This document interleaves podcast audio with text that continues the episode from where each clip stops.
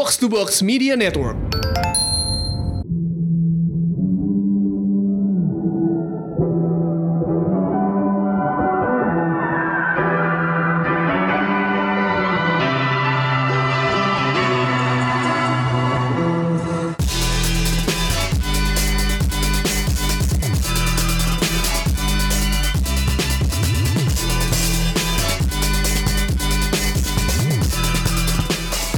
Selamat datang di Showbox Podcast. Ada gue Lisa. Dan gua Angga. Dan hari ini kita bakal ngobrol-ngobrol dengan sutradara dari film Foxtrot 6, Randy Korompis. Hai Eh, Randy. halo Randy. Halo, terima kasih udah diundang. Thank you udah main ke Showbox. Ganti-gantian gitu ya Iya. kemarin uh, Ferdi lalu. dan Arifin Putra. Oh, udah ya mereka ya? Udah. Udah, udah. Wih, ternyata. Itu dua minggu lalu ya? Iya dua minggu lalu dan gara-gara itulah kita tahu kalau pernah ada trailer 2010 itu Hmm, tadi. Foxtrot 6 ya. Spesial Jadi, iya, itu jadi tuh ke kita. waktu itu sempat ngobrolnya lumayan lama ya, lebih Lama. dari sejam tuh ya 70 menit ada sama tuh. Arifin sama sama Ferdi. Dan mereka cerita banyak banget soal pembuatan film Foxtrot 6 termasuk kayak eh, katanya setiap karakternya punya arc sendiri gitu, punya hungernya sendiri. Cie, Cie, cie. Bisa aja mereka ngomong. Vervin, lu. Jadi sekarang ada orang yang nulis dan sutradara di sini kita kulik Kreatornya lebih. nih, kreatornya. kita kulik lebih jauh nih. Tapi Iya. eh, sebelumnya gue mau nanya dulu. Kemarin tuh soalnya kata Arifin, eh, menurut gue sutradara film action yang bagus tuh yang OCD ya. Nah. Lo ngerasa lo OCD gak? Karena lo one, one, one man show nih lo nulis, lo direct segala macam gitu. OCD sih, tapi tapi gua sebenarnya lebih pengen OCD lagi. Masih kurang. Nih case kalau dengar waduh waduh waduh. Masih kurang. Masih kurang loh ya. Masih kurang. Iya hampir semuanya enggak semuanya gue ketemu Oka juga berapa pas mereka, mereka lagi promo ke kantor di Hmm. bawah gitu kan terus Iya. mereka bilang si Oka bilang posternya pun dikerjain sama Randy loh Randy loh masa sih emang iya ya iya it's, it's his baby, jadi ini Iya. kayak protektifnya ya. iya, iya sih, gila. Maksudnya, soalnya dulu kan saya ada ada background di art juga kan. Iya, heeh. Hmm. Jadi Randy dulu kuliah suka di gitu. Pasadena, gue ngasih tau yang denger nih ceritanya Iya. lo kuliah di Pasadena dulu ya, kuliah. Center, Ya. um, College of Design di Pasadena. Jadi emang waktu itu kirain salah salah major gitu. Heeh. Karena Salah major salah salah jurusan gitu. Soalnya dulu saya nggak berani kan Hmm. uh, langsung ke film gitu. Jadi ngambilnya yang yang saya suka dari dulu suka gambar-gambar sendiri di Hmm. kelas tuh saya jeblok. Nilainya jeblok banget. Iya. Soalnya emang kayaknya aduh gua nggak suka sekolah men. tapi tapi begitu udah ketemu panggilannya Cie ilah Hmm. panggil. Eh, abis itu abis sekolah eh, art kerja-kerja dulu baru berasa ternyata memang film itu memang nggak bisa dipungkiri lah. Jadi akhirnya ngambil sekolah film lagi gitu. Eh ternyata skill seninya itu jadi ternyata berguna. Tetap kepake. tetap kepake gitu loh. Karena emang apalagi film yang sci-fi seperti Foxtrot 6 Ya. ini yang kita harus buat dunianya. Em, siapa lagi yang bisa kalau nggak gue gitu kan? Vi- visinya kan di gue jadi agak agak susah translate-nya gitu. Jadi Hmm. at least untuk awalnya gue bikin sendiri dulu gitu. Looknya Hmm. Kodiak seperti apa Gecko seperti apa Gram seragamnya seperti apa. Setelah itu baru akhirnya ada yang membantu gitu tim-tim desain yang lain. Hmm, gitu. itu dari tahun berapa? Berarti ada idenya itu? Sebelum tahun 2010 berarti kan Iyalah, kan Iya, 2010 bikin trailernya, Iya, berarti, udah, jadi lama tuh. tuh berarti kan. Betul betul. Cuman memang secara skenario sih berubah banget. Bro banget ya? Hmm, oh iya du- masih dulu waktu 2010 tuh simple banget deh. Cuman cuman tapi tetap sama ininya akarnya sama gitu. Enam orang punya punya misi yang akhirnya mereka ya gitu deh. Iya. Cuman akhirnya tuh baru ada urusan eh, pangan dunia, Iya. Itu belakangan. gitu-gitu itu belakangan gitu ditambah-tambah Oh, terus itu jadi belakangan. Mm-mm. Jadi makin dunianya makin dalam, makin ke flash out, makin jelas gitu. makin kontekstual juga ya Betul. iya iya. Jadi Jadi, ada alasan untuk sci-fi-nya. Kalau dulu tuh al- sci-fi-nya eh, eye candy aja gitu waktu zaman 2010. Tapi Iya. sekarang lebih konteks konteksnya beda gitu. iya iya iya Yang akan sebenarnya bisa banget terjadi. Iya, benar. Yang soal pangan itu kan di Venezuela sekarang sudah Iya. Iya. sudah begitu. Iya. Iya. Dan dari Pak Presiden sampai semua juga udah bilang pangan tuh akan menjadi ekonomi yang besar di dengan jumlah dan penduduk kita Indonesia penduduk sudah bumi. pikirkan di 2010. Cie.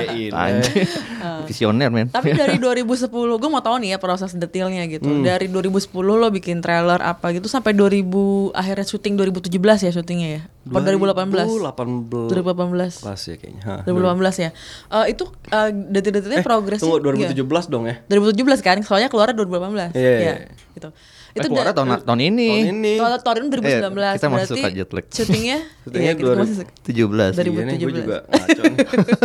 Akhir 2017. Oh, oke. Empat bulan kan nggak salah ya kata si Ferdi. Heeh. 4 bulan. Itu dari 2010 ke 2017 tuh pros progresnya seperti apa? Cie. Ngapain aja lo? Ngapain aja. Eh, makan tidur nggak nggak tapi emang waduh bikin film tuh as- terutama buat yang baru gitu Iya. merintis dari awal dua hal yang paling susah sih Eh, penulisan skenario sampai jadi yang kita semuanya bisa siap gitu ya untuk untuk karena kita banyak yang di sini tuh masih penulisan itu em, mungkin dua minggu selesai langsung di langsung shoot. shoot. Syuting. Nah kalau kita tuh saya tahu saya ba saya baru kan. Penulisan juga sebenarnya nggak diajarin di sekolah belajar sendiri semuanya gitu. Jadi kita tahu kita perlu ada third party yang yang bisa bilang ini memang bagus dan layak dan siap gitu. Iya. Jadi akhirnya kita sampai nulis sekitar 80 88 draft Hmm. selama tiga tahun. 88. Kemarin Ferdi bilang 70. Lebih banyak. Sok tahu lu Fer. Lebih Iya, banyak malah. jadi jadi kan A sampai Z tuh sampai muter tiga kali gitu. Iya, iya, iya. Sa- akhirnya kita em, terus kita kirim ke script evaluator di luar gitu. Jadi m- mereka baca, mereka kasih pointers. Pertama-tama tuh masih jelek-jelek-jelek nilainya gitu kan. tapi gue udah tahu gitu. Waktu mau ngirim tapi kirim-kirim dulu aja lah. Gue udah tahu gue juga belum serak. Iya. Tapi begitu udah ketemu nih, gue bilang ah this is it. Ini yang gue pengen banget. Ceritanya udah udah gue suka banget. Semuanya bener. Jadi apa pun yang evaluator itu bilang Iya. kita lakukan aja nih gitu. Eh ternyata pas balik dari evaluator semuanya centangnya bagus bagus semua. Karakternya kuat, plot kuat, semua nggak nggak ditebak gitu-gitu. Jadi ya udah saat itulah baru kita berani untuk ke produksi gitu, eh, pre-produksi gitu lah ya. So, jadi yang susah tuh penulisan sama eh, pencarian investment. Nah, itu benar sih. Iya, Ya, apalagi Tricky-tricky. apalagi kita em, ambisius banget kan. Eh, sk- ini sk- skenario-nya tuh ensemble yang yang pemain utamanya aja ada enam, belum supporting charactersnya gitu. Dan dan mereka tuh masing-masing pu- harus punya spotlight masing-masing gitu kan, harus imbang. Hmm. Terus lokasi juga pindah-pindah, bukan tipe film yang Iya. di satu ruangan aja karena ini menceritakannya luas kan Iya, iya. seluruh eh, Indonesia Iya. gitu. Eh, jadi jadinya memang skenario ini butuh dana gitu ya. Iya.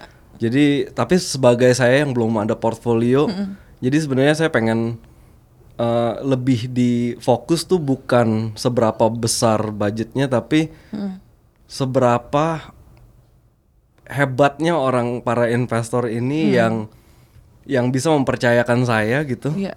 untuk membuat sesuatu yang baru gitu. Ya, karena mereka juga visinya juga sama, mereka pengen membuat industri uh, perfilman Indonesia untuk ke step yang berikutnya gitu. Jadi saya salut banget dan terima kasih banget buat para investor Iya. gitu. Iya.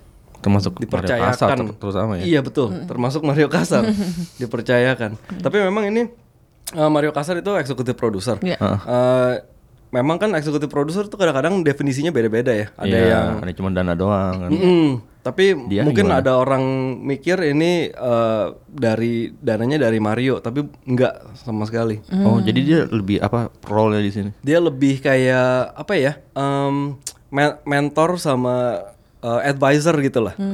Advisor plus eh, sales agent di luar. Oh, iya Oke. sih. Gitu. Dia kan emang Iya, iya. da- dari buat distribusi di luar ya. jadi kita emang target perto- dari awal tuh memang ini project ini mau global kan. Iya. Jadi begitu dapat Mario Kasar ya udah match banget Udah gitu loh. ya. Me- memang iya memang. Memang tujuannya ke situ. pernah baca beberapa artikel tentang Fox Six pas mereka lagi promo-promo ke kampus-kampus tuh ada eh, fakta bilang kalau eh, ternyata Maracasa tertarik untuk saat itu tertarik kepada Fox Six karena dia melihat ada potensi IP yang bisa dikembangkan di Fox Six itu benar Betul, betul, betul, betul. Iya. Hmm, berarti ke depannya bakal ada IP IP baru dari film ini. Mau tahu aja. kan wartawan iya. Amin, amin, amin. Tapi tujuannya memang dari pertama eh, dari tahap penulisan tuh emang udah dibuat dunianya tuh besar, hmm. tapi filmnya berdiri sendiri gitu.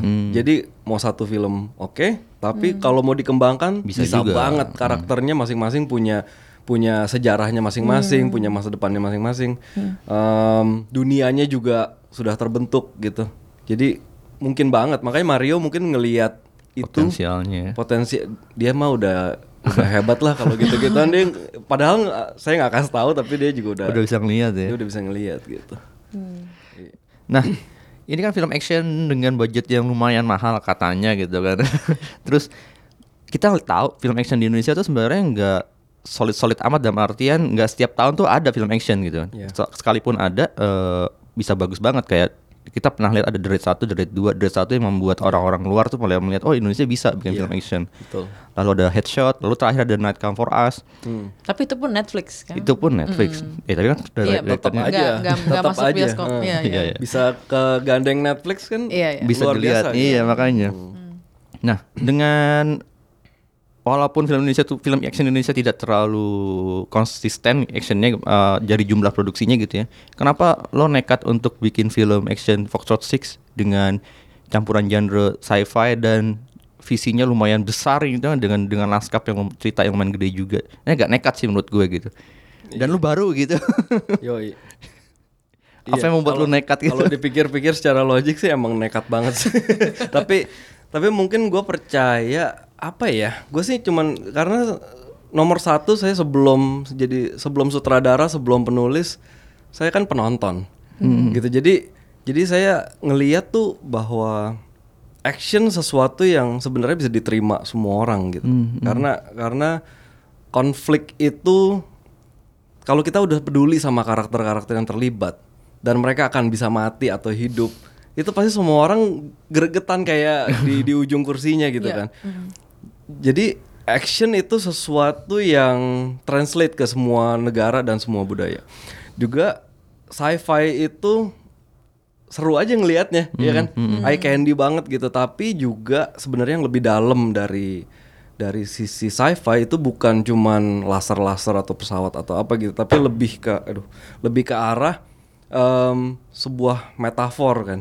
Iya. apa yang kita ngomongin di masa depan tuh sebenarnya kita ngomongin tentang masa sekarang dan masa lalu sebenarnya. Apa sih tentang eh, manusia yang selalu akan konsisten? Dan sebenarnya ini kayak warning story juga gitu kan. Iya. jangan sampai kita jadi begitu Kebanyakan memang peran film-film cerita-cerita sci-fi ya, nggak cuma film doang gitu. Bisa buku itu emang sebenarnya a little bit of a warning gitu kan. Iya, Ini bisa uh. kayak gini nih kalau lu tidak melakukan sesuatu. nggak semua sci-fi sih Iya, kadang-kadang sci-fi cuman Iya, it- yang pure, eye candy eh, iya, iya, aja uh. tapi tapi sci-fi yang yang, bagus banget gitu-gitu. Hmm. menurut gua itu yang nggak necessarily dystopia juga sih Hmm. cuman menurut gua em, ya itu sci-fi yang Hmm. nempel itu justru karena kita bisa ngeliat itu terjadi sekarang. Makanya itu Hmm. kenapa kita pilih di dunia Foxtrot 6 ini Hmm. masa depan yang yang akan datang yang yang deket. Ya. nggak yang terlalu jauh gitu yang udah di luar angkasa gitu. Itu lebih susah untuk kita relate kan.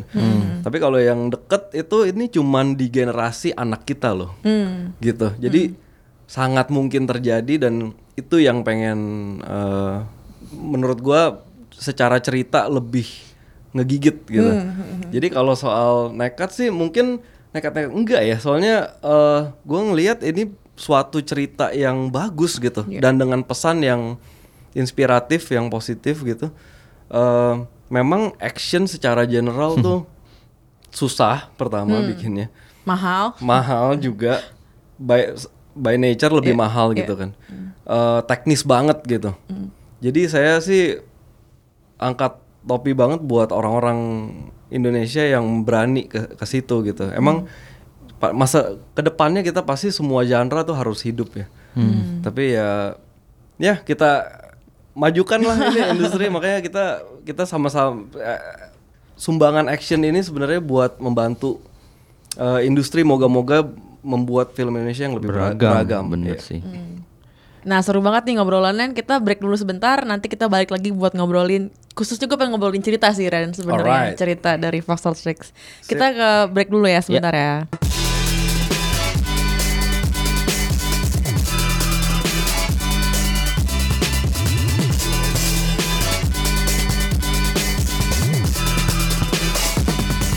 Balik lagi dengan Randy Korompis di Showbox Podcast Ren, Ya. se- awalnya waktu lo ng- present ke cast gitu ya cerita ini, ini kan sebuah ide yang sangat besar. Eh, dan ini tuh nggak pernah ada di film Indonesia sebelumnya dan mereka harus acting bahasa Inggris gitu. Susah nggak sih untuk nge nge-build cast yang sesuai dengan maunya lo gitu di film Foxtrot Six? lumayan susah. Eh, untungnya kita yang dulu saya pernah bikin teaser Ya, kan di yang 2010, 2010 itu dan kebanyakan ya empat orang tuh masih masih sama dari dulu sampai sekarang dan dan dari dulu tuh memang udah Inggris kan. Ya. Jadi saya tahu gitu dan jadi mereka udah eh, aktor papan atas. Ya. eh, terbukti di teaser bahwa mereka tuh luar biasa em, skillnya, actingnya, Inggrisnya bagus. Jadi itu sih udah udah dan udah kayak temen gitu. Eh, Orang-orang yang terlibat di awal tuh sangat suka banget sama eh, skrip dan hasilnya sampai mereka menunggu-nunggu kapan dong Ren iya tunggu nyari ini dulu nyari itu dulu gitu kan jadi begitu jalan mereka langsung la- langsung siap gitu loh Eh, bahkan di blok selama bulan berapa tuh? Lebih dong kan ada Oh, reading preps. iya ada preps itu ya. empat bulan juga ada latihan ada apa namanya Em, apa yang makannya diatur apa namanya? Dietnya nutrisi. apa? Oh nutrisi. Oh alah. nutritionist. Pantas Oka langsung. Enggak enggak itu CGI badannya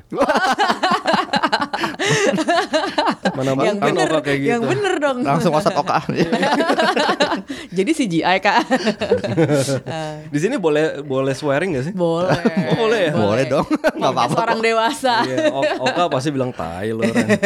Iya apa eh, ada ada bodybuildingnya gitu-gitu. Oke. Jadi jadi me- mungkin hampir hampir setahun sih. Iya, mungkin kurang dari tapi iya mereka blok karena mereka tahu ini project yang mereka sangat sayang gitu. Jadi semua orang benar-benar mau mendalami banget karakter-karakter ini gitu dong. Dan dan gue bilang kelihatan di di layar gitu kan. Eh Tadi pertanyaannya apa ya? Iya itu. Gitu ya? Susah apa enggaknya karena Oh, iya, gue iya, iya. ngebayanginnya itu kan Nah. lo harus meng- apa ya menggambarkan Indonesia yang tahun berapa terus Betul. ada krisis pangan kayak gitu-gitu. Nah, terus juga selain peran utamanya supporting kan banyak tuh, Iya. supporting karakter. Semuanya harus Inggrisnya fasih. Nah, itu eh, pertama jadi harus cari umurnya yang sesuai skenario. Ya kan eh, ya of course apa mungkin cocok secara fisik, Ya.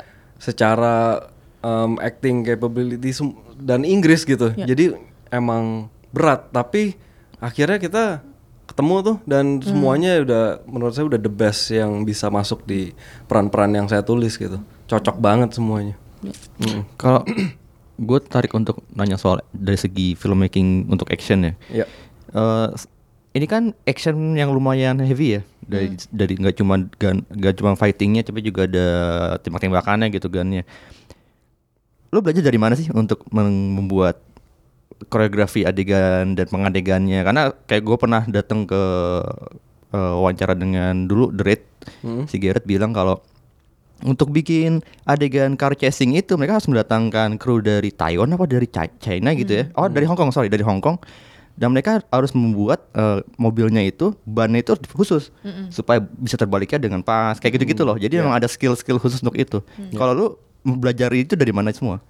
Untuk bikin adegan-adegan action dalam film Fox Six. Iya, macam-macam sih. Tapi bener kayak contohnya yang yang Gareth bilang itu. Heeh. em, adegan kejar-kejaran tuh masih jarang banget di Indonesia. Iya, Jadi kita harus belajar dari pihak luar gitu yang udah kalau Hong Kong mah banyak banget gitu Iya, kan. iya. Dan mereka udah dari tahun kapan gitu bikin film action.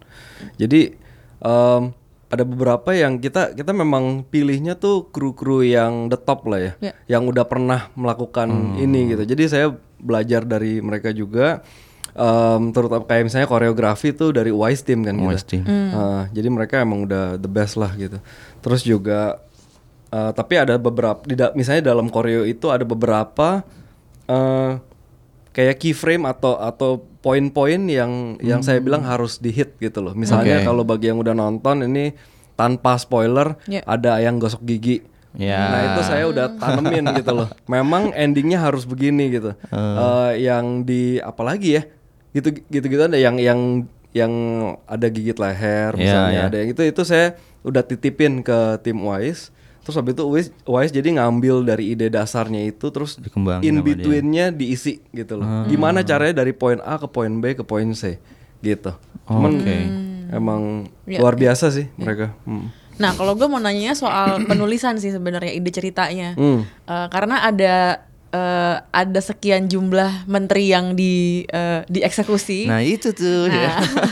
Kok mirip-mirip ya? gue sangat teringat dengan kasus 65 sih sebenarnya dan menurut gue eh, berani banget Iya, bisa iya. sampai ke situ ya karena maksud gue itu itu chapter sejarah yang sangat penting di Indonesia dan itu maksud gue udah saatnya kita mulai ngomongin itu sebenarnya itu apakah Hmm. apakah memang ke situ tujuan lo atau gimana? Kayak analogi gitu Hmm. sebenarnya jatuhnya. Iya. Iya, em, pasti ada nyerem, ada ada inspirasi dari situ. Tapi sebenarnya kita bukan ngomongin itu sih. Oke. Cuman karena memang em, secara alur ceritanya tuh memang diperlukan em, para para menteri, Menteri. yang fiksi ini, Iya. karakter-karakter Iya, ini iya. me- di eh, apa fate-nya seperti itu Hmm. untuk jadi eh, springboard atau batu loncatan untuk amarahnya si Angga dan dan teman-teman itu untuk akhirnya berani melawan Piranhas eh, which is suatu eh, penjahatnya lah di, Iya. di di film ini yang yang besar banget gitu. Kan seluruh ceritanya seluruh, seluruh Indonesia udah dikuasain sama Iya, Piranhas. iya. gimana caranya enam orang bisa ngelawan itu? Dan secara logik pasti enam orang itu nggak akan bodoh untuk untuk eh, ngelawan gitu aja gitu kan. pasti eh, nature-nya orang pasti mau menyelamatkan diri sendiri dulu. Mana mana mau gua mati buat gini-gini gitu kan. Tapi makanya kejadian-kejadian salah satunya itu untuk springboard mereka gitu. Nah Hmm, oke. karena ada eh, para karakter yang perlu dikorbankan itu jadi ya kenapa enggak kita ngambil dari yang udah ada. Secara jumlah ya. Iya. secara iya, jumlah. iya. gitu Eh, jadi tapi tetap jadi relevan ya dengan keadaan Iya. sekarang ini. Menurut Maksudnya ha. sekarang ini banyak banget hoax-hoax yang membuat orang jadi amarah jadi tidak terkendali gitu kan, membuat provokasi. dan ini ini sih saya sebenarnya nggak nggak ngomongin specifically Indonesia atau zaman Iya. sekarang karena memang orang saya nulisnya aja berapa tahun lalu gitu nggak mungkin saya bisa lihat masa depan atau bisa Eh, tapi juga kejadian di film ini tuh sebenarnya terjadi di seluruh dunia Iya sih. di negara-negara banyak banget gitu. Jadi ini sebenarnya cerita bukan specifically em, bercerita tentang sejarah Indonesia sih. Ini ini sebenarnya hanya fiksi gitu. Tapi memang em, kejadian seperti ini banyak banget ter- terjadi gitu dan apa eh, masa bisa dimanipulasi gitu-gitu. Dan biasanya ya yang ada segelintir orang di atas yang punya agenda atau propaganda gitu yang bisa yang bisa manipulasi gitu. Tapi ini Nggak fiksi spesifik. sih, nggak ada hubungannya sama sekali. Kalau kita baca bisa bisa jadi relevan-relevan juga. Iya. Kalau dari sisi sensor ada masalah gak kemarin dengan banyak adegan kekerasan di sini, terus juga ya mungkin kekerasan sih paling banyak kan mungkin, membuat apa lembaga sensor jadi mikir-mikir gitu. ada yang ada yang karena apa sensornya 21 tahun, ada yang mikir emang ada adegan seks atau apa nih gitu. Enggak, enggak ada gue bilang. Enggak, ya soalnya susahnya gini sih di di sebenarnya saya kita pengennya 17 tahun. Hmm. Eh, tapi sa- saya nggak ngerti dan orang-orang yang di industri pun yang saya tanya nggak ada yang tahu eh, klasifikasinya untuk jadi 21 tahun tuh apa, 17 tahun tuh apa. Itu misteri sih. Misteri itu. Suka-suka LSF lah itu. Jadi jadi waktu saya nulis juga ah ya udahlah kira-kira aja gitu Iya. loh. Saya juga nggak saya bukan tipe kebetulan bukan tipe director yang suka eh, terlalu kasih lihat gore atau atau close up atau apa gitu. Eh, kekerasan atau violence yang di dalam film ini tuh sebenarnya hanya untuk membuat realitinya itu come across gitu. Karena kan ini film militer. Hmm. Pasti ada pengguna ada ya. pisau, senjata gitu pasti ada dan kita nggak boleh kasih lihat perang itu sebagai sesuatu yang jinak gitu. Iya. Karena Yang soft. emang enggak. karena emang enggak gitu. As simple as that sih. Dan juga uh, kita karena udah uh, peduli sama karakter-karakter ini, jadi setiap ada luka tersayat atau dia apalah giginya copot atau apa kita ikut merasa pengorbanan dan kesakitan mereka gitu. It- it- itu sih yang penting, bukan bukan close up close upnya gitu kan, bukan gore-nya. Jadi di film ini pun saya eh, ke arah situ dengan harapan nggak jadi 21 lebih 17 aja. Tapi ternyata kita dapatnya 21 ya apa boleh dikata. Nggak mau. Lu waktu itu nggak diajak buat diskusi. Biasanya kan kalau kayak gitu kalau misalnya Suka kita mau audiensi ya. audiensi dengan pihak anggota LSF buat ada tapi itu yang handle eh, dari pihak MD oh dari MD sebagai distributor distributornya Ja- Jadi eh, ya mereka yang handle lah gitu. Eh gue mau nanya ini dong apa inspirasi di balik nama-nama ada Pirana, Oh iya tuh. ada Kodiak, ada apa lagi? Gram, gram. gram, gram, ada itu. Apa lagi ya? Itu namanya lumayan catchy-catchy semua gitu Asik loh. ya? Iya. heeh. Asik, iya. Boleh nanya nggak Iya. sih itu inspirasi dari mana? kalau Foxtrot atau Foxtrot Kalau gue ngelihat topinya ini sekarang Randy lagi pakai topi army, Hmm. whiskey, tango, foxtrot kalau disingkat WTF. oh iya Jadi nggak tahu sih Ren, boleh sih lo kasih penjelasan dulu di sini nih foxtrot maksudnya trivia kenapa? trivia Nggak sih nggak nggak ada hubungan sama topi ini.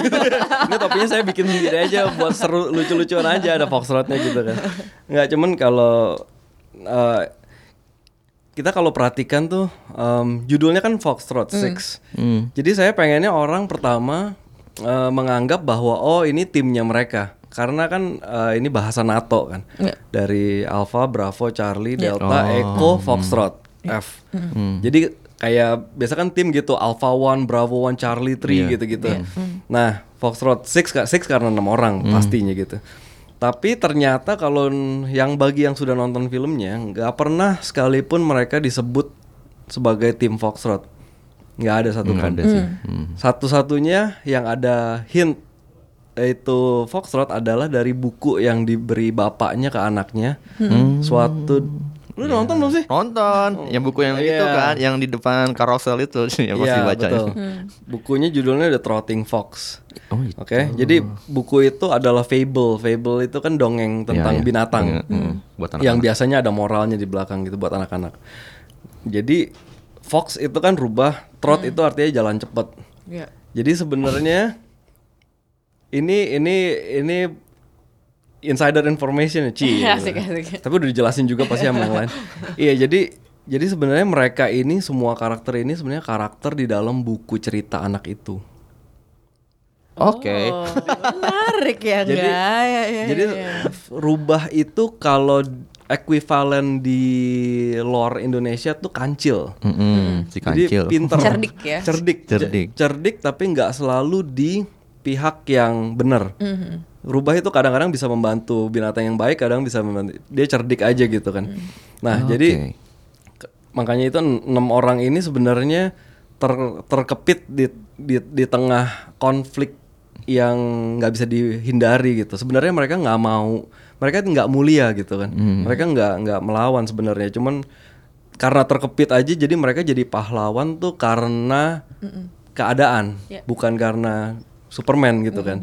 Nah jadi mereka itu enam orang ini tuh seperti Fox-nya. Ya. Dan kalau ya bagi yang perhatiin semuanya ada emblem binatang-binatang seperti geram. gue miss tuh Nah, tapi nggak apa-apa, nggak apa-apa. Gue emang buatnya tuh emang emang emang nggak harus tahu itu semua untuk Subtle mengerti sih. filmnya. Iya, iya, Emang subtle aja ini kar- karena kan sebagai filmmaker kita harus pikirin semuanya kan.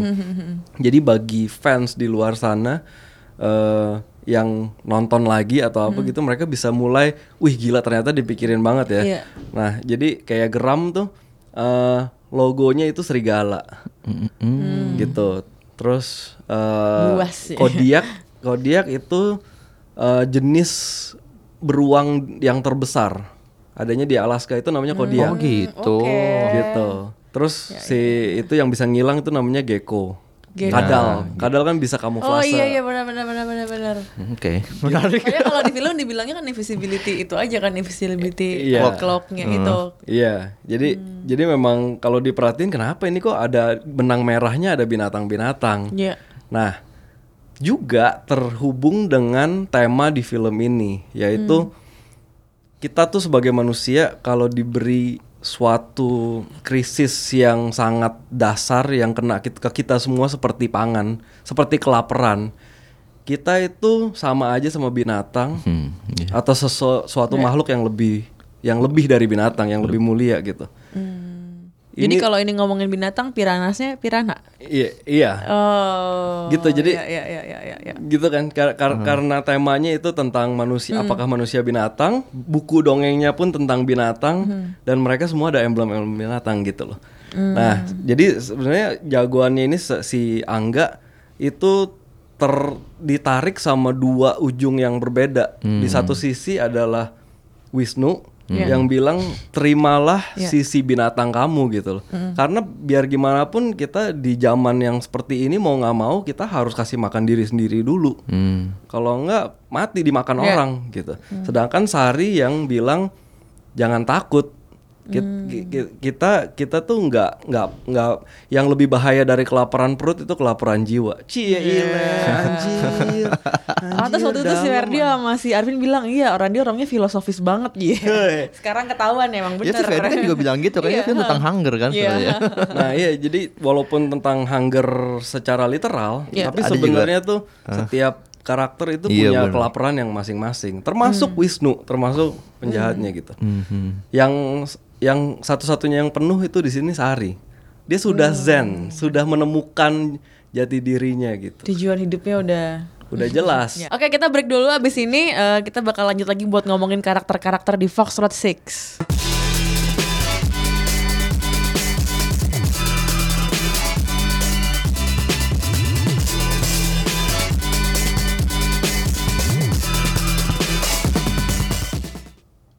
Oke, balik lagi ke Sobox Podcast. Aku aku ya lah, gue punya satu trivia Don't kemarin dari wawancara si Ferdi dan Ferdi Soleman dan Arif Putra pas kemarin tahun 2010. eh, Randy bikin trailer itu kan katanya bikin sendiri kan.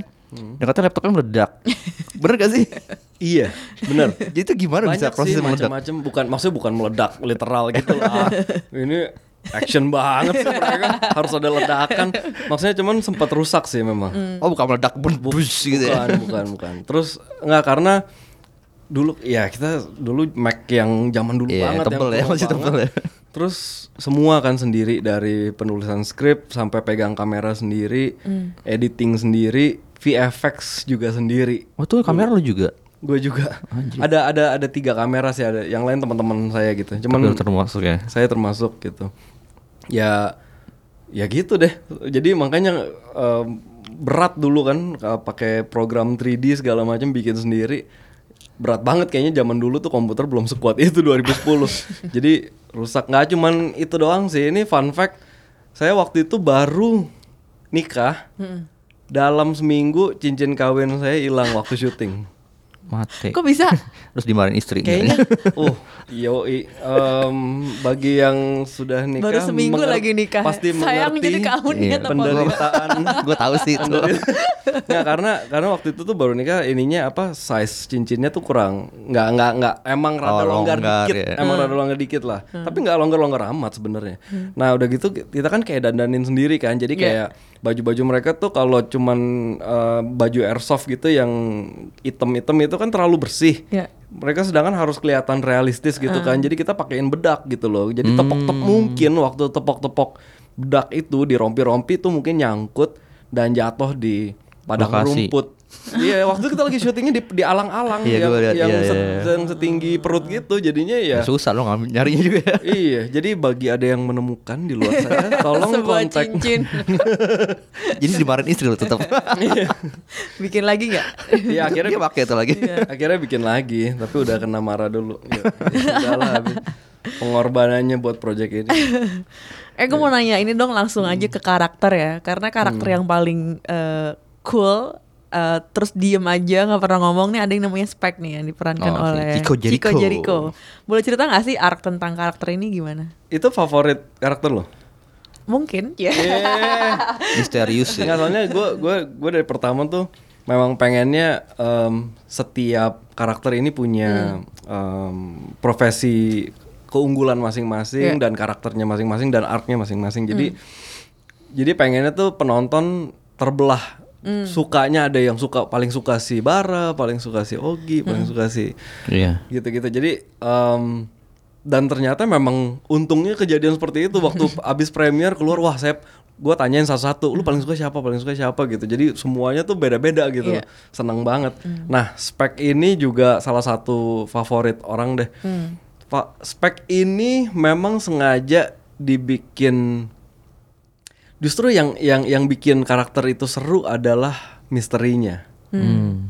kita nggak tahu jadi saya sih nggak mau terlalu bercerita banyak Tuh, karena kan? itu yang itu yang asik itu itu yang asik dan dan juga eh, mohon dukungannya biar ada sequel Ci Asik. kalau ada sequel atau prequel pasti di di Kayaknya kalau ngeliat after credit lagi bisa tuh Bisa. kayaknya. nah bagi yang ngelihat eh, post credit scene-nya Iya, biasanya banyak nih yang nyari-nyari info post credit gitu kan? Iya, iya, Gimana, coba cari sendiri. Coba gitu. tolong. Cuman dari situ mestinya sudah bisa pikir sendiri gitu. Kan ada ada helikopter, Iya. benderanya di situ Iya. bendera Apa Iya. gitu ya. Ya, Kita udah bahas di podcast ada kemarin. Ada benderanya. Oh, Hmm, udah. Udah.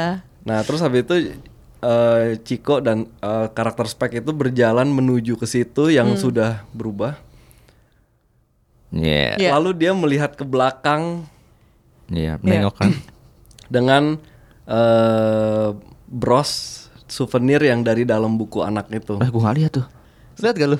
di tangannya lihat sih, gua di lihat. Gua tangannya lihat, dan oh. Iya. itulah logo Foxtrot gitu kan Oh, alah. nah coba dipikir coba cari konklusi sendiri kalau misalnya memang ke situ dia arahnya coba deh pikirin cerita ini tuh bisa konfliknya bisa dimulai tuh dari dari siapa sih Hmm. Interesting. X1 ini X1 ini kan di sebenarnya di, dimulai perjalanan Angga tuh dimulai begitu Angga ketemu sama Sari kan. Hmm. Siapa yang mempertemukan? Oh. Backstory. Kenapa Kira-kira- spek itu spek itu kan yang penyetir drone di di pinggir jalan kan? Iya. Kenapa dia harus menyetir drone di pinggir jalan yang kelihatan banget sama Angga? Kenapa dia nggak di dalam gedung aja? Kan dia jago. Mm-mm. Kenapa? Biar dilihat. Nah, Biar coba ditangkap. makanya bagi yang udah nonton post kreditnya, coba nonton lagi dari awal. Iya. Lihat dari sisi matanya spek. Hmm. Itu akan mendapat informasi baru. Iya iya iya iya. iya. Gua lupa ya Karena bagian itu Emang emang dia megang kalau ya? gue Memang nonton sengaja, men. Memang Ya. film ini harus dinonton lebih dari dua Berkali-kali. kali. Udah dua kali padahal. satu premier, Oh, satu nonton sendiri. Iya, lagi Iya, lagi. iya. Ada ini luar biasa sih saya mau shout out buat uh, para fans kita gitu Iya. di di Instagram yang udah mendukung supportnya luar biasa soalnya mereka tuh bisa nonton yang seperti Mas Angga gitu bisa dua kali tiga kali ada yang Rame-rame kan? Rata- ada yang ada- iya. Iya. ada yang tujuh kali dan ada yang sampai di Jogja ada yang sampai 13 kali nonton. Dan sayangnya hidup film kita di di bioskop Ya. itu hanya 13 hari. Jadi artinya dia nonton tiap hari. Ah, oh iya 13 hari, 13 hari 13 kali nonton. Iya, bener sih. luar biasa ya. Terima kasih banget buat supportnya. Iya. Lo- Ngomongin soal penonton tuh menarik juga kan setelah gua lihat media sosial ketika film ini udah ter- udah tayang banyak banget apresiasi yang positif kan. iya Lu melihat apresiasi positif itu dari para para penikmat film kita eh, seperti apa? Eh, menyangka gak sih akan seperti itu eh, apresiasinya? Menya menyangka nggak menyangka sih. Jadi eh, memang yang mereka apa apresiasi itu memang saya buat untuk ke situ gitu kan. Hmm. Moga-moga moga-moga eh, penonton akan seperti tadi kayak kebelah gitu yang sukanya karakter mana. Ternyata apa ada subteksnya pesan di balik itu apa dan ada be- ada orang-orang fans itu yang tahu semua itu. Yang yang bisa wow tanpa tanpa dijelaskan, Dijelaskan, mm. udah tahu semua gitu. Jadi jadi memang di, direncanakan seperti itu tapi kan pada akhirnya kita nggak tahu resepsi penonton, Penonton. seperti apa gitu kan. Yang penting buat saya sih kalau itu film ini menghibur dapat actionnya aja gitu dan peduli sama karakternya itu aja udah cukup. Nggak perlu tahu em, dalam-dalamnya lagi gitu. Tapi bah kenyataannya ba- ada yang dapat dalam-dalamnya itu berarti nyampe gitu. Berarti ya gue happy banget sih.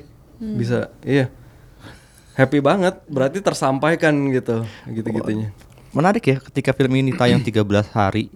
Terus tapi juga kita tahu film ini bertarung akhirnya bertarung dengan di bioskop bertarung dengan Dylan 9 1991 dan akhirnya ada Captain Marvel kemarin beberapa hari lalu keluar dan jumlah layar di bioskop untuk fotonya berkurang drastis.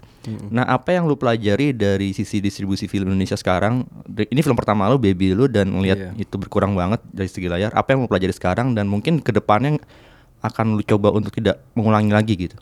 Untuk Ba- sisi distribusi. Banyak sih. Banyak sih. Cuman eh, memang sih sebenarnya dari pertama tuh film ini di direncanakan untuk pasar global Hmm. dulu ya. Jadi karena kalau enggak ya kita juga nggak bodoh lah ya dengan dengan apa investasi segitu Iya. susah eh, untuk kembali di sini gitu. Jadi kita memang mau keluar dulu. Nah ini rada terbalik nih karena memang eh, Pak Mario Kasar em, strateginya seperti ini. Oke. Gitu. Jadi kita ikut dia lebih ngerti lah gitu. Em, nah jadi sebenarnya yang di sini itu bonus gitu kan.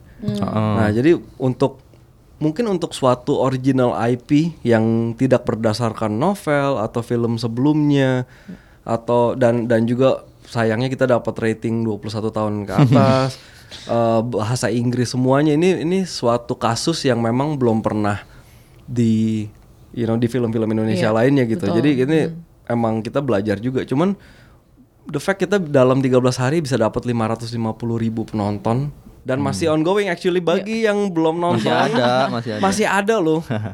Coba mana di dicari. kebanyakan di CGV sama di Cinemax, Cinemax ya. Theater ya. Jadi kalau misalnya ikut eh, follow Instagramnya, Cie. cie, promosi nih. At Fox Ya, apa-apa. Eh, hashtag Foxtrot 6 Movie Iya. itu bisa dilihat ada listnya di situ em, di daerah-daerah mana, di kota-kota mana yang masih tayang. Tolong dikejar sebelum habis gitu, Bapak.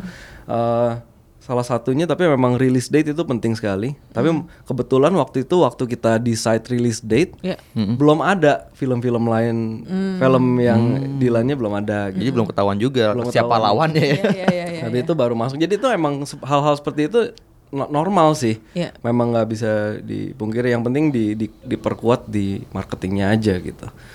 Kalau dari eh, ada bocoran kah kalau untuk distribusi di luar udah ada final negara ke mana mana, gitu? hmm. Eh, belum bisa di share. Oh belum bisa di share. Tapi ada ada pengumuman resminya nanti kan? ya? Nanti ada dong. Oke. Iya, iya, iya. Global atau regional dulu? Mau tahu? ah? nah, kita ini Mario lagi lagi di luar. Iya untuk ini yang memasarkan Untuk ini. ini. Hmm. Jadi maksudnya So, by, by the way bagi yang mungkin nggak kenal Mario Kasar, ya karena saya mungkin anak 80-an lebih lebih tahu. Tapi Tos banyak kita, juga. banyak banyak anak, anak milenial yang nggak tahu siapa. Iya, bener Coba pergi ke mariokasar.com. Di situ bisa lihat filmografinya luar biasa. Mungkin baru tahu gitu betapa hebatnya orang ini. Dan dia tuh produser sebelum ada apa film yang franchise gitu. ya Dia bisa Rambo itu, Rambo Ya, itu dia. film pertama yang bisa mendunia. Hmm. Ya kan? Belum ada sosmed loh, belum Iya. ada internet, tapi bisa mendunia gitu loh. Dan dia itu nggak berhubung sama studio. Biasanya kan dibikin yang besar Iya, seperti betul. Paramount, Universal, dia tuh hitungannya seperti independen lah. Memang abis itu dia eh, jual lagi ke studio gitu, tapi Produksi Sebagai- pertama independen. Iya, sebagai orang eh, independen yang bisa buat film konsisten, hits after hits after hits gitu. Film-filmnya luar biasa gitu. Semuanya bisa dilihat berserta kayak profit-profitnya di situ. Jadi bagi yang nggak tahu Mario Kasar tolong dilihat deh. ya I think you'll be amazed.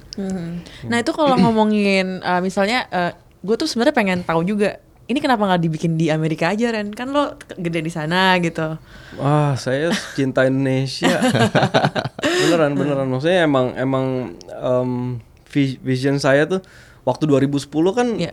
industri ini lagi lagi lemot-lemotnya Ya, gitu belum kan. belum naik banget lah. Mm-mm. Jadi saya habis saya mau belajar dengan yang the best lah kan am- yang industri motion picture tuh dilahirkan di Amerika gitu. Iya. Dari zaman belum ada suara udah udah ada gitu. Iya, kan. secara bisnis ya. Mereka tuh udah tahu semua lah. Jadi belajar di sana tapi saya memang selalu mau mau kembali ke sini. Eh, mau ikut memajukan em, industri di sini gitu loh. Tapi sayangnya eh, nggak nggak mudah. Iya. Jadi akhirnya 9 tahun kemudian baru kejadian tapi nggak apa-apa gitu. Maksudnya tetap tetap aja menurut saya walaupun 9 tahun kemudian tetap aja ini terobosan baru juga. Betul, ya. Apalagi buat pertama kali nih. Imagine kalau ini sebenarnya bisa du- 9 tahun yang Lebih lalu cepet ya. pasti pecah Booming banget, banget, gitu. iya, iya, iya, iya. Tapi saya ikut bangga kok, maksudnya Hmm. gila memang film Indonesia tuh sekarang hebat banget gitu kan di Asia Tenggara udah kayak nomor satu deh, Hmm. Ya, hebat banget gitu. Apalagi dengan perolehan kemarin Dilan nih. Iya. Tinggi oh banget. iya, iya iya iya itu bagus. Itu memicu sebenarnya bisa memicu filmmaker lain kan. Bagus banget, memang kita eh, ini kan apa em, grafiknya Grafik tuh penonton. diagramnya naik naik terus gitu. Jadi itu dan jumlah screen juga nambah terus kan. Jadi jadi bagus banget buat para pemimpi kreatif filmmaker Indonesia tuh ke depannya akan lebih baik lebih baik lagi gitu. Tapi mulainya emang harus dari sekarang biar nggak ketinggalan kereta gitu. Hmm. Hmm. Ini menarik ketika tadi lu ngomong eh, sebagai sutradara baru dan punya mimpi. Ini kan lu film pertama eh, dengan proyek yang segede ini dan harus melibatkan beberapa pemain profesional bahkan kru-kru pun udah profesional kan. Eh, ketika lu datang ke dalam sebuah industri yang udah mulai matang seperti di Indonesia ini dan lu baru dan eh, mentalitas apa sih yang waktu itu lu merasa harus punya? Lu merasa har entah merasa merasa diremehkan gak sih ketika oh ini anak baru lu gitu. Lu nggak tahu apa apa atau mungkin udah udah pede banget gitu. Hmm, ada begitunya, tapi kalau harus pede sih. harus pede. Ma- ah, maksudnya harus pede. Karena kita kan kita saya tuh satu-satunya yang punya yang tahu film ini tuh mau ke mana mau ke mana, visionnya seperti apa gitu. Jadi mau nggak mau tuh saya emang harus sabar-sabar, harus harus keras kepala dikit gitu uh, untuk untuk dapetin itu karena pada akhirnya tanggung jawab saya hanya satu sih, hanya terhadap penonton Iya. dan kedua investor yang udah mempercayakan saya gitu. Hmm. Eh, ya jadi jadi mau nggak mau seorang director tuh harus jelas harus harus jelas dan dan saya juga udah udah jelas banget gitu dari udah eh, dari previs dari looknya seperti apa segala macam tuh udah udah udah jelas banget. Tapi memang ya masih ada pasti ada kayak gitu saya agak berasa ada begitunya sih. Tapi ya nggak apa-apa lah saya rasa itu normal ya. Maksudnya em, bagi semua industri yang baru gitu. Maksudnya bukan industrinya yang baru tapi orang yang baru, baru ma- masuk baru gitu. masuk. Pasti ada kena gitu-gituan ya. Nggak nggak cuma di industri film sih. Semuanya gitu. Tapi ya memang itu harus dilewati gitu. Kalau kalau kita terbukti bisa melewati itu, ke depannya akan kita lebih kuat, lebih kuat, lebih baik. Kita lebih tahu cara menghandle uh, grup, tim, segala macam gitu. Jadi normal sih. Hmm. soalnya penting sih ini soalnya eh, kita tahu ketika zaman industri film di masa orde baru kan itu berjenjang banget karirnya kan. Untuk menjadi saudara lu harus jadi astral dulu berapa kali harus jadi ngapain dulu berapa kali. Jadi Senioritasnya. senioritasnya kuat banget gitu. Oh, iya. dan Zaman dulu, zaman, zaman dulu. tapi setelah orde baru jatuh reformasi dan kita udah berjalan sekarang eh, senioritas itu udah mulai berkurang kan Mulai- Jadi mulai berkurang. kan. Bahkan mungkin udah mulai banget berkurang banget gitu kan. Tapi masih ada sih. masih ada ya? Maksudnya maksudnya Tapi paling itu nggak, emang- nggak, nggak, nggak cuman di sini maksudnya coba tanya aja project-project lain gitu. Banyak banget yang apalagi yang misalnya director yang sudah ternama gitu ya. Saya ada teman-teman yang udah ken- yang kenalan gitu yang udah ternama. Mereka kalau diceritain pengalaman-pengalaman seperti itu mereka juga pernah waktu mereka mulai dulu. Hmm, pasti gitu ya. sama. Ah sama lah Ren. Kita satu satu kapal dulu gue juga diginiin gue juga gitu. Itu itu itu itu emang normal gitu. Cuman memang itu ada ada bedanya sih kalau boleh Iya. bilang gitu. Maksudnya so- saya kan pernah di luar juga kan. Iya. Hmm. Em, jadi untuk ini aja untuk kasih lihat bedanya aja Iya, gimana, nggak nggak apa-apa sih. Iya itu. Iya kalau di luar tuh mereka sistem militer. Hah? Maksudnya? Sistem, sistem mili- film itu sistem militer jadi pangkat. Jadi Oh. mau anak kecil mau baru 12 tahun gitu, mau nggak ada pengalaman sama sekali atau apa, kalau dia pangkatnya udah produser atau director gitu, semuanya ngikutin gitu. Hmm. iya, nah kalau di sini masih ada sedikit senioritas tapi menjauh lebih membaik ya. Iya, iya, Jauh iya. lebih membaik. Eh, mungkin karena tapi sebenarnya saya pun waktu di sana juga dari bawah juga sih. Pas di dari luar sana. ang- apa bawa-bawa lensa, em, dorong-dorong doli, bahkan jadi PA yang nggak pernah lihat setnya cuman di truk, di dapat radio, eh beliin baterai dong 2A gitu, oke pergi beli baterai, bagiannya nggak pernah lihat setnya gitu, dan nggak dibayar gitu-gitu emang Ah nggak dibayar. nggak dibayar, nggak, maksudnya awal-awal Iya, ya, iya. Aha. nggak dibayar, kalaupun dibayar gue juga minimum wage yang yang paling rendahnya gitu, iya jadi emang harus eh, melewati itu sih biar ngerti, soalnya di industri ini ya, eh, menurut saya set- setiap setiap apa ya setiap jabatan tuh harus taunya banyak. Hmm. you know jadi produser nggak cuman tahu cukup cukup tahu hanya producing. Dia harus kalau Iya. kalau paling bagus tuh dia pernah directing juga pernah pegang kamera juga pernah at least ngerti nggak perlu me- menguasai tapi ngerti. jadinya sinerginya akan lancar banget kayak gitu gitu jadi gua terima kasih banget gue punya kesempatan untuk megang track, cara pasang track gimana, cara cara bawa asisten yang yang yang bener kayak gimana biar nggak cepet pegel punggungnya. Oh gitu. Iya, kayak gitu gitu kan gue ngerti gitu. Jadi jadi kalau di situasi syuting tuh gue bisa merasakan Oke. sinerginya gitu. Ya, itu Ya, itu berpengaruh ketika directing ya, ketika directing Iya di jadi tahu adegan. detailnya. Yang penting tuh buat directing itu eh, kamera pernah pernah pegang kamera sendiri tuh sebenarnya penting banget sih menurut gue biar tahu gitu. Eh, dan juga editing itu harus bisa editing sendiri biar langsung bisa cut sendiri di kepala gitu. Ta- tahu ini udah cukup apa yang perlu take lagi apa yang enggak. Eh, porsinya ambil depannya aja karena belakangnya udah dapet gitu gituan itu itu penting banget sih. Seru banget nih ngobrolannya Pantesan nih. dia iya. detail ya. Oh, termasuk- OC- OCD-nya OCD-nya keluar. Iya, termasuk producing gitu. Iya. Ka- Karena beberapa sutradara tuh ada yang benar-benar nggak peduli soal bisnisnya gitu. Nah itu susah jadinya sinerginya produser jadi, aduh ini idealis banget sih, artis banget sih gitu-gitu. You know. Jadi kalau ngerti, sebenarnya pada pada akhirnya film ini kan show business, is a business, right? Betul. Jadi sebagai sutradara tuh harus harus harus ngerti sih eh, gitu-gituan gitu. Itu ngebantu banget di untuk ke depannya karir seorang sutradara kayaknya ya. Gua kayak Yeah. baru film pertamanya belagu banget nih. Kayak- Enggak, enggak. Biasanya kalau ngomong kayak gini berarti udah ada sebenarnya. Iya, udah ada. Belum bilang aja, ya enggak ya. nggak? Soalnya waktu gua ketemu Oka yang di kantor itu, dia sempat bilang gini, itu Randy coba lu kulik-kulik soal drama. Dia tuh kuat juga loh ng- olah-olah Asik. drama. Iya, iya. Gue sih gue gue Jangan-jangan proyek selanjutnya drama nih. Bisa enggak? Bisa. bisa bisa enggak gue gue gue gue suka semua genre sih men sampai yang kayak guilty pleasure gitu romcom juga Oh iya. gue juga bisa nangis nontonnya gue juga gue suka kok mau drama mau horor apa tapi iya drama itu kan sebenarnya hanya em, interaksi antara dua manusia kan. Pa- minimum gitu. Atau antara dua grup teman-teman itu drama. Ya Iya. itu drama banget sih lo gitu. Ya jadi jadi kayak buat eh, setiap apa pun itu ho- mau horor mau action juga sebenarnya bukan soal tembak-tembakannya kan. Pada dasarnya tuh itu drama. Cerita tentang manusia gitu. Nah akhirnya jadi tembak-tembakan itu jadi action gitu. Itu yang membuat So kita attach sama ceritanya kan. Iya. Kita Iya. merasa relate karena ada Betul. karakter yang kuat dan kita merasa ya attach gitu dengan karakternya. Oke Randy, thank you banget udah ngobrol-ngobrol bareng Thank you, kita. Randy. Seru banget nih, seru banget. Udah sejam. Masa sih? Nggak berasa. Terus dong, lanjut lagi dong. Ini belum nih logo. Ayo. boleh, boleh logo. Logo Logo. Foxtrot gimana tuh? Gue nggak nggak nggak terima nih udah. Asik, asik, asik. boleh nggak? Boleh cerita loh logonya. Boleh cerita ya? Ini bagi yang Logo merah. listener Eh, yang nggak yang belum yang nggak ada di sini jadi nggak bisa ngelihat. Eh, mungkin bisa dilihat di Google atau di atau kayak di interview kita baju-bajunya tuh Iya, ada iya, iya. ada logo eh, Foxtrot. Itu artinya juga ini banyak nih. Ini juga Waduh.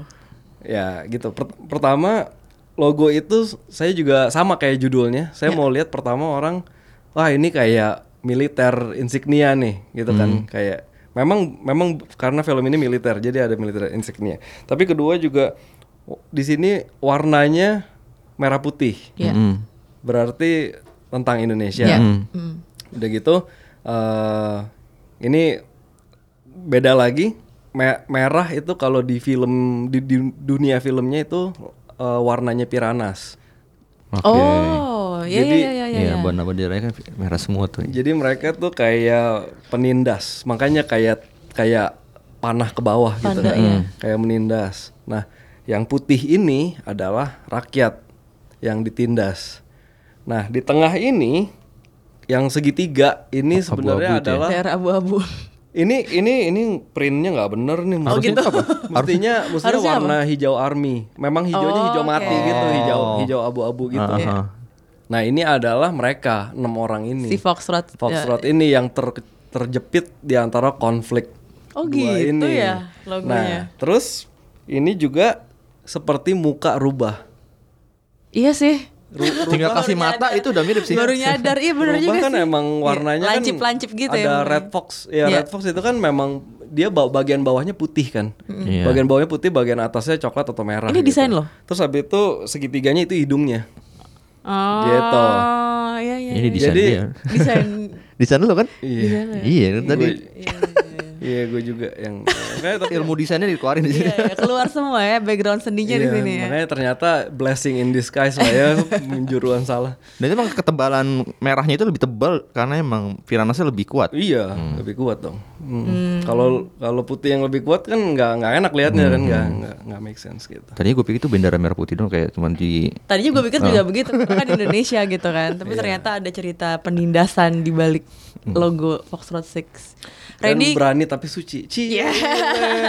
Dan film ini sebenarnya tentang Pancasila nomor 5 kan keadilan, Keadilan, sosial iya, bagi benar, seluruh benar. rakyat Indonesia.